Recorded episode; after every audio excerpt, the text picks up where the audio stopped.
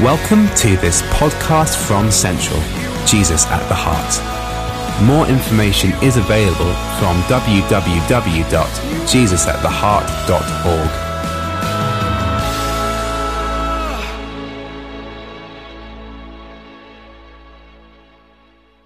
That's what we're all about, following Jesus and changing the world.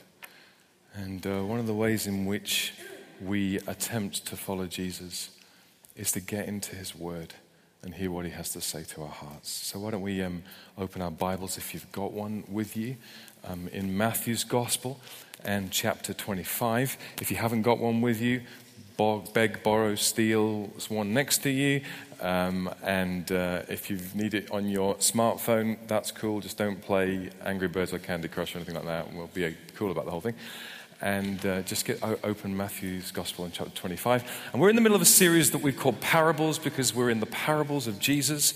We're taking a look at what Jesus has to say about your life and what he has to say about my life, his perspective and his view, because he's got a take on your life.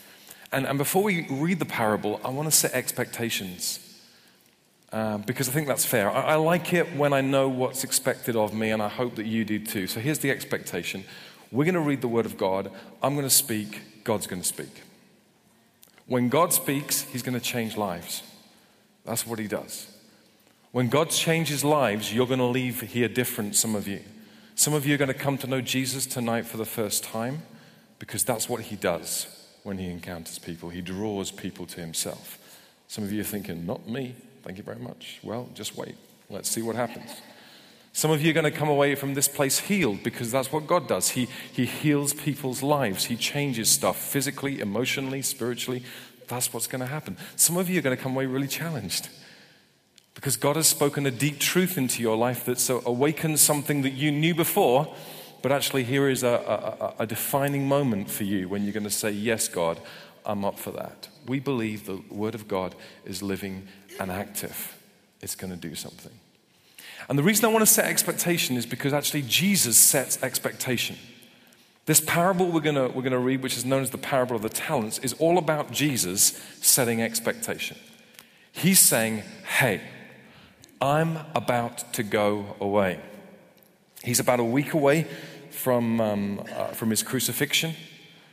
He's on his way into Jerusalem. He's going to die on a cross in our place for our rebellion, for our rejection, for our sin, for everything that we wish we'd never done.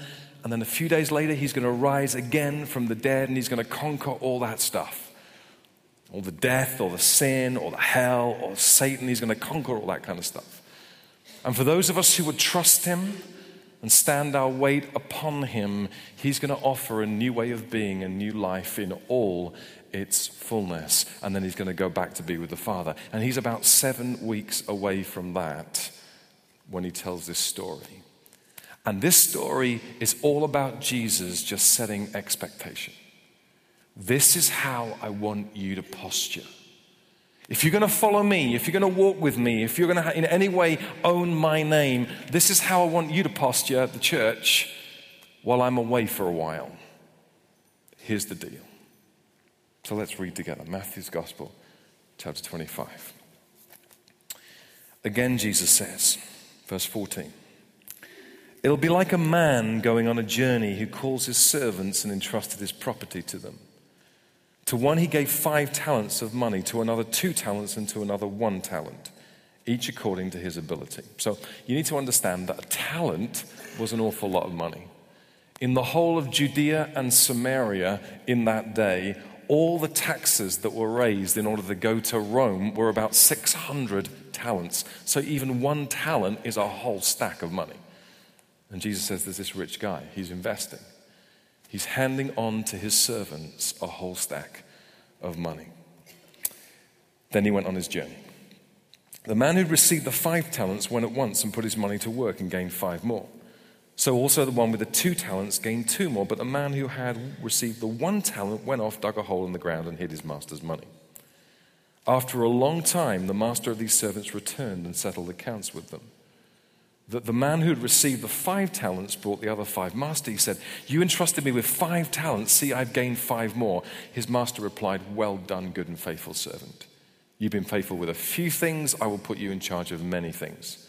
Come and share your master's happiness.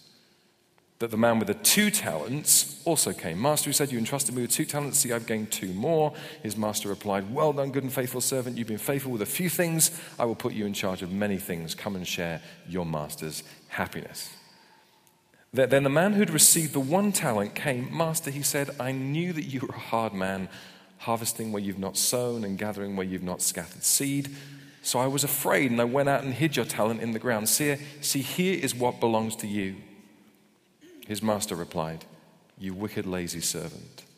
So you knew that I harvested where I'd not sown and gathered where I'd not scattered seed. Well, then you should have put my money on deposit with the bankers so that when I returned, I would have received it back with interest. Take the talent from him and give it to the one who has the 10 talents. For everyone who has will be given more, and he will have an abundance. Whoever does not have, even what he has will be taken from him. And throw that worthless servant outside into the darkness, where there'll be weeping and gnashing of teeth. Jesus says, hey, look, I'm the king, and I'm going away. I'm going away for what might be a long time. I'm going to die for you, and I'm going to rise again, and I'm going to go up to heaven, and I'm going away, but I'm leaving you behind. And if you're going to be faithful, there's certain things that you've got to understand. I want you to invest heavily in my stuff with everything that I've given to you. But be aware of this. There is coming a moment, a time when I am going to return, and I'm going to want return on investment. That's what I'm going to want. So is setting expectations. I've invested in you. Jesus is like holding a mirror up to our lives. And he's saying, check it out. This is you. I'm the king. The guys that have been invested in, that's you. Some of you got 5, some of you got 2, some of you got 1. That's just arbitrary. That's just the way it is. That's the way I've chosen to make it happen. It's not that you're better or worse. It's just that's the way it is. I have given you incredible things, and I've poured them into your life. And what I'm looking for is for you to invest them well into my stuff. It's because there's coming a moment when I'm going to return, and I'm going to want a return on my investment. Guys, you have got some stuff. And some of you here are thinking, I got not got much stuff. You know, I don't own a lot, I haven't learned a lot yet, I haven't got many friends, some of you haven't got many friends. You know, just there's a whole bunch of stuff you're thinking, I haven't got a load of stuff, and you're comparing it with other people's stuff, and you're saying, well, I haven't got much stuff. Let me tell you, you have. You've got loads. You've got a whole bunch of capitals. Some of you have got a stack of, that's supposed to be a pound sign, a stack of financial capital. All of you have. I mean, some of you think, I'm not very rich, I'm a student, I've got loads of debt, my parents aren't very rich. Actually, you're loaded. I mean, you really are. You've got loads. Did I spell that wrong? Yeah. There you go. We'll talk about intellectual capital in just a moment. Some of you thinking, I haven't got a lot of... Actually, you are amongst the 2% of the richest people in the world. You've got loads of stuff. You know, I haven't got a lot of stuff, I don't own a lot of stuff, but I am rich beyond belief. You have got stuff that you're supposed to invest. Some of us have got intellectual capital. I was saying that this morning, and as I looked out and I was speaking about intellectual capital, I noticed about where Nick Guy is sitting was my theology lecturer when I did my master's in theology, and I thought I better not talk about intellectual capital because I once wrote an essay. I was tired and emotional, but I wrote an essay in which I suggested that in 1612 at the Synod of Dort, John Calvin said, and he wrote in the margin in red, John Calvin had been dead for over 50 years, you idiot. And some of you are thinking, you know, you haven't got a lot of intellectual capital. But you have, you know, this is an incredibly intelligent group of people. You're amongst the top percentage of people in this world. You have so much intelligence. You have so much experience in life. And God says, I gave that to you so you can invest it. All of us have got some physical capital. Some of us don't think we have as much as we used to have. But you have. Some of you are very fit. Some of you not so much. You know, you are. You know, honestly, just between you and me and nobody else, I still think that when England are doing bad at football, I could do a job for them. I do. You know, I think, you know, how hard could that be? I can still run up and down. I could take a few people out. It'll be fine. Take a few people out. That's not what you're supposed to do in football, is it? But you know what I mean? You think you've got some physical capital. You've got time. You've got energy. You've got skills and you've got abilities. You've got stuff that God has given to you to invest. All of us in some way, shape, or form have got some relational capital. Some of us have got more than others. You know who you are. You're the people that people just hang around with. You're really friendly. People like you. Others, not so much. But, you know, you're just, you've got that kind of stuff going on. All of us have got some of that stuff in our lives. And God says, look, here's the thing. I have given this stuff to you so that you can wait well and you can invest well in my stuff. And here's the thing you need to know. None of this is yours. None of this do you own. The master comes to his servants and he gives them his property. None of this is yours. You just have it on loan. You're just using it for the king. You know, and as the Hebrews were listening to this story, they were thinking, we know all about this, because they knew that God had set the deal up right at the beginning of time. That he had given them a world and he'd given them an incredible place to live. He'd given them incredible things to do. And he'd said to them, I own this stuff. I'm the creator of it. And you become my managers, my stewards. You're the ones who look after the garden. You get to create some stuff. You get to play with some stuff. You get to name some stuff. You get to cultivate it. You get to look after it. And you get to manage it. You get to play with all this stuff. And it's an incredible blessing. But you do not own it. The master owns it. And one day he's coming back for a return on his investment. The greatest problem of our world at the very beginning of time was when we started to think we owned the stuff that we were only managing. We're supposed to hold everything like this and give it away freely and generously, but we began to hold it like this and say, this belongs to us, it's mine, it belongs to me, I've got the title deeds, it's mine. And God says, no. You're just supposed to be a manager of it and a steward of it. And when you begin to hold things like this, they begin to hold you. And you think that by owning stuff, you're going to get some freedom. Actually, by owning stuff, you're going to find yourself bound, and you're going to find yourself increasingly suffocated by having to manage the stuff that you think you own for your own benefit. But if you will invest in the kingdom of God, if you will say God owns all this stuff, then there's a radically different way of viewing things. And if that's true, there's some really crazy, counterintuitive things that are also true.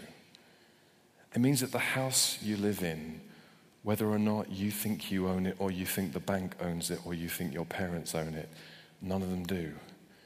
It belongs to Jesus. He owns it. And suddenly you're free to use it for his glory and for his purposes. It means the family that you have, whether you think that family is good or bad or indifferent, whatever it is, it's not your family. They're not your kids. They belong to Jesus. And you just get to manage and steward that and look after it and have it on loan for a while. And then you get to open it up so that other people who don't have family can be included in family. And it's a very beautiful thing. It also means this body that you have, that you think that is yours, you can do with it whatever you want. You can put into it whatever you want. You can not exercise with it because it's your body.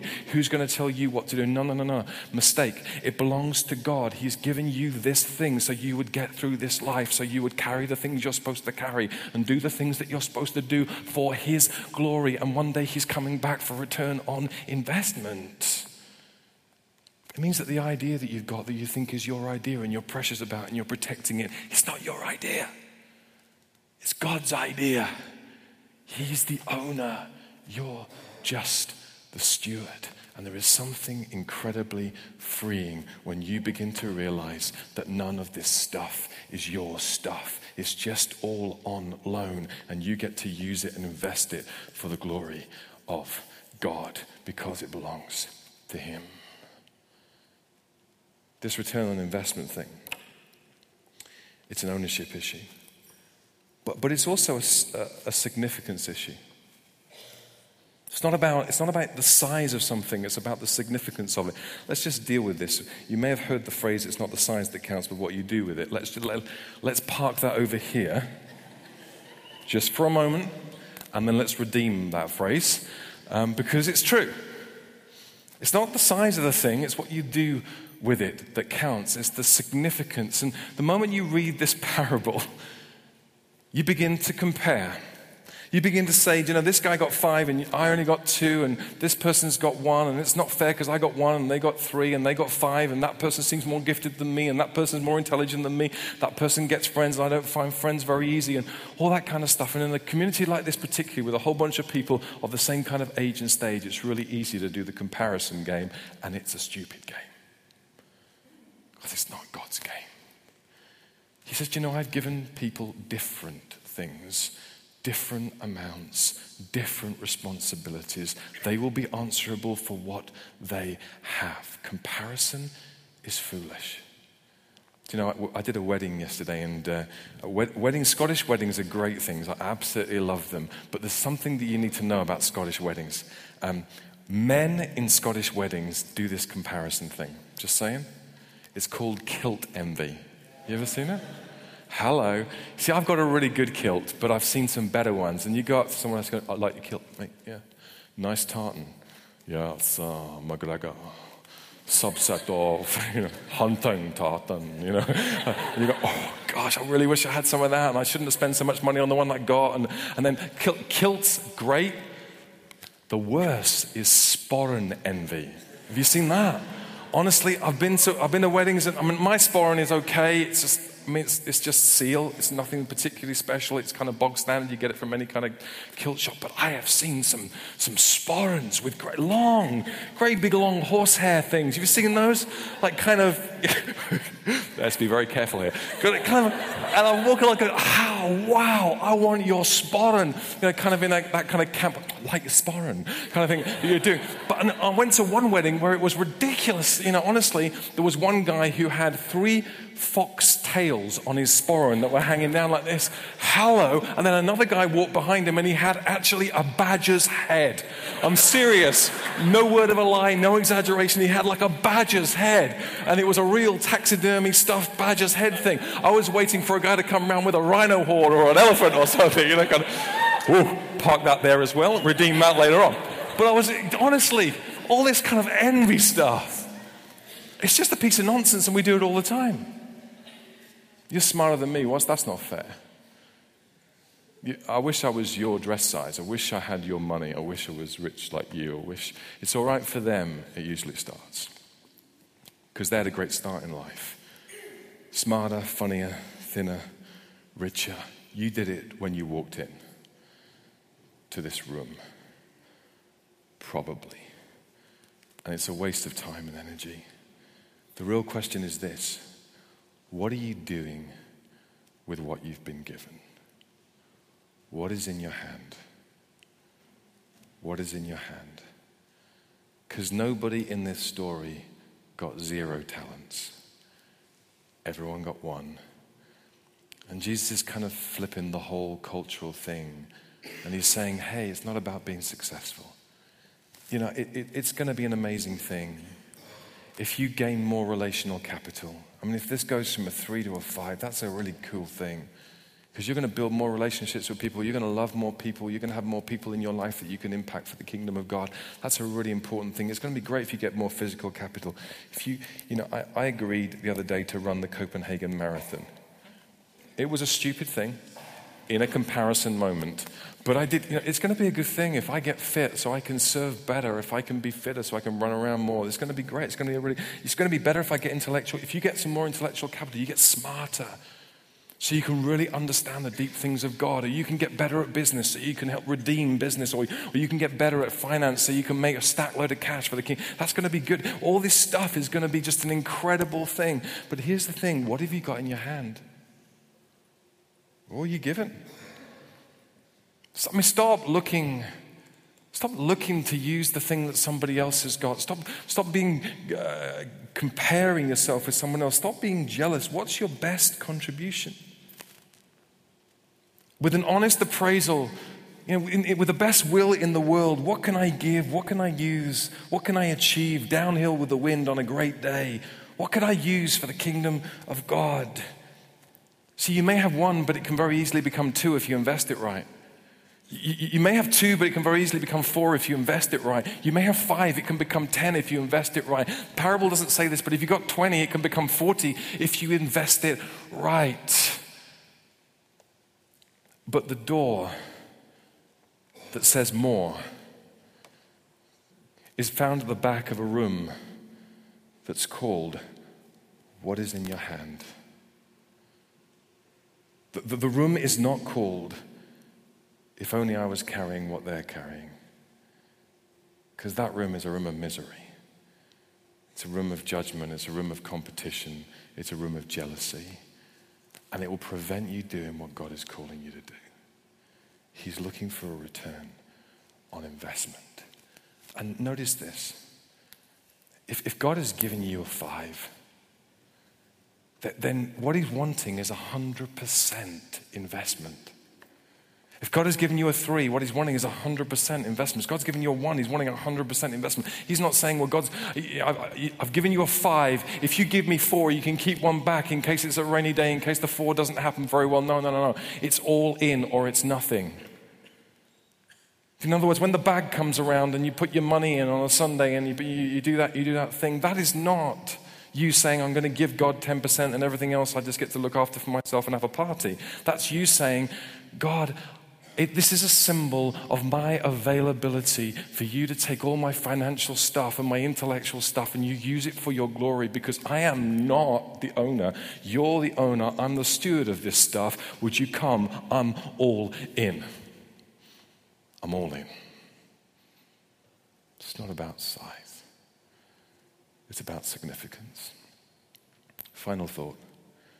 This return on investment is a question of investment. Jesus is the most progressive economist the world has ever seen. And what he says is something really cool. He doesn't say, would you sit on your stuff? Because the king's coming back. In fact, he seems to suggest that sin is often doing nothing. The one who is condemned because he buried his stuff. Which, in other words, means we're supposed to speculate with our stuff. We're supposed to go for it. We're supposed to have a go. I don't get any impression that Jesus is going to condemn us for having a go, whether or not we get it right. It seems that Jesus might be condemning us for burying it in the ground and saying, I was scared of you. I didn't want to do much with it. I just shut it down and I waited until you came back. It seems that he is going to condemn us for being protectionists when we should be investors. Don't waste your life. Spend your life. Give your life. Invest your life. Don't tie up your life. Don't hide your life away or bury your life. Invest your life. Don't bury your life in a huge mortgage and a ridiculous busyness and a stifling religiosity. Do you know, if I have a word for you if you're young here, don't bury your life in a huge mortgage and a ridiculous busyness and a stifling religiosity. Don't bury your life in doing church, when the call of the kingdom of God is for you to be church. And sometimes it doesn't look an awful lot like doing church and hanging out in church. It looks like being the people of God, investing everything we have in his kingdom. Stop protecting stuff you can't protect and invest it. Don't grip it. Give it. I love that verse in Ecclesiastes where apparently the wisest man in the world says this: cast your bread upon the waters. In other words, don't hold it close. Don't hold your rice close. Set it off for market. Spread it wide. Put it to portions, 7 or 8. Do that because you don't know whether it's going to work. It's not a sure thing. You don't know whether that investment's going to work or this investment's going to work or that investment's going to work. You don't know whether this one's going to come back to you or that one's going to bomb. You don't know whether that ship's going to sink or that ship's going to sail. You've got no idea whether that investment in that market is going to work. You just don't know. It's okay not to know. Speculate with what God has given to you. Go for it. Take a risk. Invest speculatively. Guys, don't bury your stuff. God's given you dreams, he's given you people, he's given you ability, he's given you intellect, he's given you finances. What a boring life if you just bury it in the ground and wait till Jesus returns. Go for it. He's given you creativity, he's given you passions, he's given you a vision. Would you run with it? because one day he's coming back for a return on investment. I made you beautiful in your season. I gave you dreams, and I'm expecting to get a return. How do you invest well? I don't know. Two thoughts. Firstly, you need to have confidence in the character of the king. The final servant, basically, he's scared of the king. He says, do you know what? I was scared of you. I thought you were some kind of cross between Alan Sugar and Alex Ferguson or something like that. And I was just scared of you. I thought you were going to kill me if I didn't. So I just buried it in the ground. And the first two guys, they know that Jesus is just, but they also know that he's loving. They know that the Father is righteous, but they also know that he's a dad. They say, I trust you. If I invest well, even if I make a mistake, it's going to be okay. You need to trust the character of the king who is for you, not against you. And secondly, you and I have got to be smart about this. How do we invest? Well, we need to invest in line with the king's investment portfolio. So how would the king invest? Well, I would think he would invest in his kingdom. What does his kingdom look like? Well, his kingdom looks like good news to the poor. So Jesus says, you know what? I invest in poor people. I want homeless people to have a home. I want addicted people to have an opportunity to get off their addictions. I want people who can't pay to have the money paid for.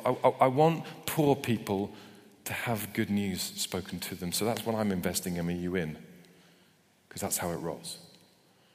Prisoners, they get released in this kingdom of God. So Jesus says, you know what I'm investing in? I'm investing in prisoners. I'm investing in people who are bound, both physically and emotionally. I'm investing in people who can't find a way out. That's what I'm doing. Are you in or are you not? I'm investing in people who are brokenhearted, people who are shattered. Their dreams are shattered. I'm investing in those kind of people. That's what I do. That's how I roll. Are you in or you're not in? Because this is the investment plan of the King of Kings and the Lord of Lords. And that's why I've given you this stuff so that you might invest in it. I'm investing in beauty because I love beauty. I'm investing in creativity and passion because I love creativity and passion. I'm investing in this city because I love this city, because the kingdom of God starts in a garden, but it always ends in a city. So I love cities. I'm investing in this city. This is for that.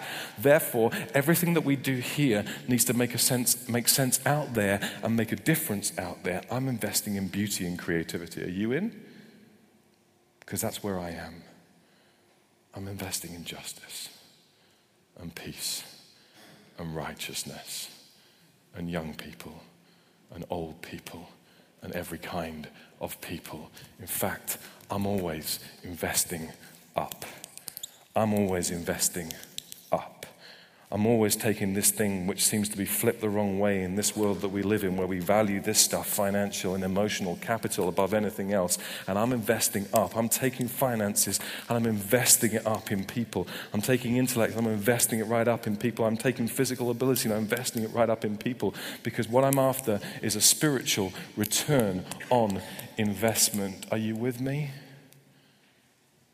Are you in? Because that's what I'm doing. One day I'm coming back. One day I'm coming back. And I want to be able to say, well done, good and faithful servants. You took the stuff that I had given you to look after. And you didn't sit on it. You multiplied it. So that the kingdom of God came in every way it can possibly come. One final thought. This is an issue of eternity. It's not just an issue of the here and now. This is an issue of forever. We don't talk about this too much, but maybe we should talk about it a little bit more. Jesus is coming back. That's what that parable says. He is coming back. And he's coming back so that those who know him and have invested in his kingdom might share in his happiness. That's what the parable says. And he's coming back so that those who didn't invest well and don't know him properly and don't understand who he is might not share in his happiness. Guys, listen. If you don't know the king and you're not expecting him to return. That's a really serious deal. Because one day you're going to see him face to face, whether he comes to meet you or you go to meet him, same deal. And you're going to meet him face to face, and he's going to say something like this: I invested everything in you. All my capital was sent when I sent Jesus. It was sent. I sent him for you so that you would know me, so that you would walk with me, so that you might have life in all its fullness, so that you might be forgiven, and so that you might invest in all my stuff. What did you do with it? What did you do with it? I sent my son to die on a cross to set you right with me. What did you do with it? And in that moment, that will be the only question. That will be the only question. And in this story of investment, whether we're challenged about our finances, or we're challenged about our intellect, or we're challenged about our physicality and what we're doing with our bodies, or whether we're challenged about our relationships and how we're dealing with those, this is the big challenge. What are you doing with the King and his return? Because he's here. Do you know, when I first started to preach when I was much younger, my dad was also a preacher, and he would give me advice every now and again. And honestly, I was absolutely rubbish as a preacher, and I would I didn't know much about God, so I just wanted to tell everyone what I knew about God. And when I started to preach, I would preach for 4 minutes because that's all I knew about God, and then I would preach it again because I thought it wasn't long enough. Nowadays, people are wishing I'd just shut up, but I'd preach it, and I'd preach it again. And I remember preaching at this youth event, and it was loads of people, maybe 200 or so young people, and it was going great. You know, I was telling funny stories, people were laughing, it was great. I wasn't inappropriate in those days. It was fantastic. And I got to the stage when you do the thing, people are laughing, people are crying, and I said, everyone here who needs to know Jesus, because honestly, guys, that's the deal. We'll do a whole bunch of other stuff. We'll do a whole bunch of talking about a whole bunch of things in these next few weeks. We'll talk about money, and we'll talk about relationships, and we'll talk about work, and we'll talk about how you... But the thing is what you know about Jesus. Because he is the creator of all things, and he's the savior of the world. And I got to that moment when I said, everyone who needs to come to know Jesus, just come to the front. I'd seen it happen before. It always worked. But it didn't. And nobody came to the front. I rang my dad up and I said, Dad, you know? He said, how did it go? I said, it was brilliant. I was funny. It was great. Everyone was laughing. And then I gave this thing and I said, everyone come to the front. No one came. I just feel gutted. And it was the only time in my ministry relationship with him when he really ripped into me. There were plenty of other times when he ripped into me. But on this occasion, he said, Carl, you need to know this. It is none of your business. It is none of your business. Your business is to be faithful with what God has given to you. Your business is to be faithful with what God has given to you. My business is to bring the fruit. You be faithful. And do you know what? That freed me up. Freed me up massively to be audacious and bold and to say at the very beginning of the sermon, there are some people who are going to get saved tonight. And there are some people who are going to get healed tonight, because it's not my business. It's his business. And he's always in that kind of business. And so as we close this evening, we've had an encounter with God. And as we close this evening, I'm going to give you an opportunity to come to know the Savior of the world. Whether you have been here hundreds of times and you're kind of a Christian who needs to get saved, do you know what I mean? You know the stuff, but you've never said, yes, Lord, I'm in, I'm all in. All my stuff, all my ambitions, all my dreams, I'm in. Or whether you've only been here a few times and you're saying, actually, I don't really understand everything that guy said, but I've known that God's been speaking to my heart, and I want to come to know the Savior of the world, because there's coming a day when he's going to meet me face to face, and I'm going to want to be on his team. He loves me and he died for me. Every head is going to be bowed right now, and we're going to pray. So let's pray. Let's close our eyes, let's pray. And in a moment, I'm going to give you an opportunity to respond if God has been saying other things to you this evening about investment. But for right now, it's just the guys that know they need to come to know Jesus. They need to get right with him, because he's the King and he's coming back. So in the quietness, as every head is bowed, if you know you need to come to know Jesus, why don't you just, it's just me and Jesus watching. Why don't you just put your hand up and I'd love to pray for you. If you need to come to know Jesus, thank you. Thank you. Thank you. One or two of you more in the gallery, yes, thank you. Thank you. Keep your hand up. That's great. Thank you. Bless you. Let me just pray for you. Lord Jesus, I thank you for my brothers and my sisters. And Holy Spirit, I just invite you to come right now. I pray that you would meet these guys, come into their hearts, not only be their friend, but be their leader, their Lord, and their Savior. And Father, I pray that as they give their lives to you, that they would know your presence and your power, your leading and your calling, and that from this moment onwards, they would be yours. I pray this in Jesus' name. Amen. Thank you, Lord. Let's just stay in that place for a moment, because there are some others of us who need to do some business with what. Do you know, often I would often pray a wheat and chaff prayer, I call it. It's at its best, it's a way of saying, you know, I'm just a fleshy preacher who makes a whole bunch of mistakes, and, you know, when I preach, God speaks, but is everything I say God? No. Sometimes God doesn't want to endorse some parts of it because it's fleshy. But very often God is speaking incredible truth because he loves these moments. And so some of us, God's just been challenging, hasn't he? He's been saying, you know, what are you doing with the stuff that I've lent to you? How are you carrying that stuff? I have blessed you beyond belief. How are you investing it? What are you risking in my name? And some of us have to do some business with that. And others of us have spent most of our lives just comparing ourselves with everybody else and excusing ourselves because of it. And the Holy Spirit, with all gentleness, says, will you stop it? Because it is ridiculous. I give, I take away. I help you increase. I can remove things from you. But would you stop looking at other people and asking for their thing? And would you start looking at what is in your hand and investing with it? So I'm going to do something quite bold. If you know that you have some stuff that God has invested in your life, that you haven't invested, but you want to say, I'm in today. You really haven't been investing it. You've been hoarding it. You've been burying it. But you're saying today, I want to invest properly in the King and in his kingdom.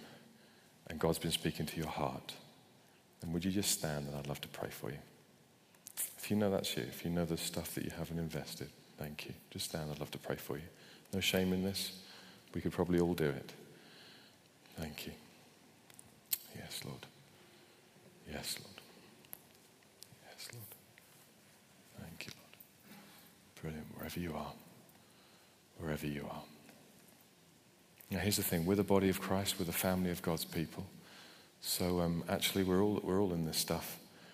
All of us at different stages have had to say, that's me. Would you just maybe turn to someone who's standing, and appropriately, please, just lay a hand on them, and let's pray the blessing of God. Shall we do that? Let's do it. It's not me doing the ministry. You do the ministry. You do the stuff. Pray the blessing of God. Pray the strength of God. Pray the ability of God to invest. Pray the creativity of God. Just go for it. You can pray out loud. It's allowed. You can do it. Just go for it. Thank you, Lord.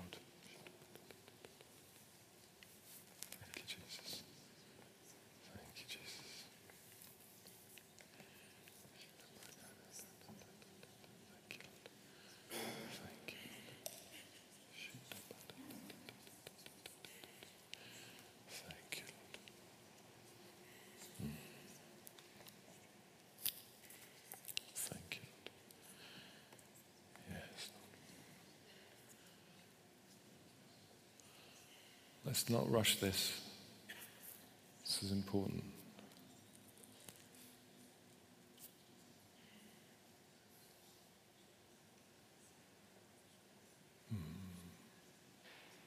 Thank you, Lord. Here's the thing I'd love you to do. If you've been standing, I would love you, before you leave this building today, to find somebody that you know and tell them what it is that God was saying to you. And the reason that that's important is that when you articulate it, you become accountable for it. Okay?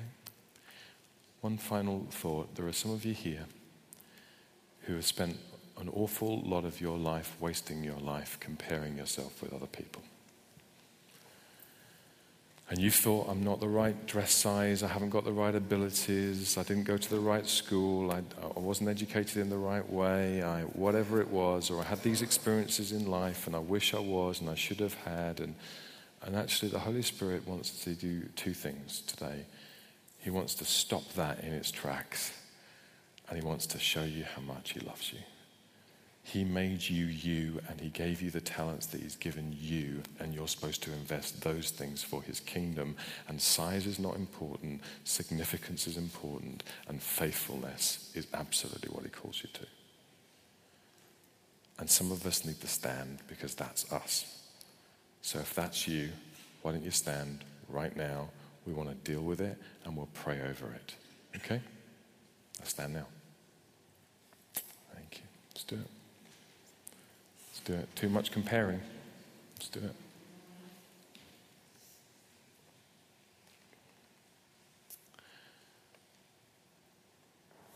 Come on, there are more of you than that. Yeah. Okay. Okay, yeah, thank you. Good. Okay, let's do the same thing. Let's pray for our brothers and our sisters. Let's pray that the Lord would break off that spirit of comparing with one another. Let's do it. Let's pray for freedom. Freedom to run with the dreams that God's placed in your heart. Freedom. Let's do it. Thank you, Lord. That's good. Let's pray. Thank you, Lord.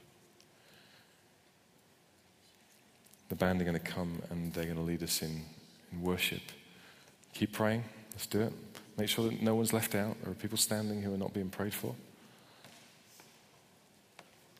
This is the body of Christ ministering to each other. If you're not being prayed for, make sure you are. Grab someone and say, pray for me. Let's do it. Thank you, Lord. Thank you, Lord. Now, this is very important that you listen to this. We're going to spend some time worshiping Jesus. We'd love to do that. And as we worship Jesus, he's going to continue to do some stuff in our lives. There are one or two of you who said yes to Jesus today. You put your hand up. It's really, really important. Listen carefully. It's really important that you find your way over to my right and to your left to speak to one of our prayer team because they want to help you in introducing you to Jesus. We don't want to leave you there. We want to help you in walking with Jesus. There are others of you who need to go further with some of the stuff that we've been talking about. You're still living in competition and comparison. Jesus doesn't want that for you. Then there's a great opportunity to go and be prayed for around dealing with some of that stuff. There are some of us that are dealing with sickness and addictions, and we believe that God heals people. So we'd love to pray for you around that stuff because none of this should debilitate us from investing in the King of Kings and the Lord of Lords. So we're going to pray for you. Our prayer team are over to my right and to your left. Just go quickly because there's going to be lots of people wanting to be prayed for. And we're going to spend the time worshiping Jesus, who is the King, who is coming back. Let's worship him.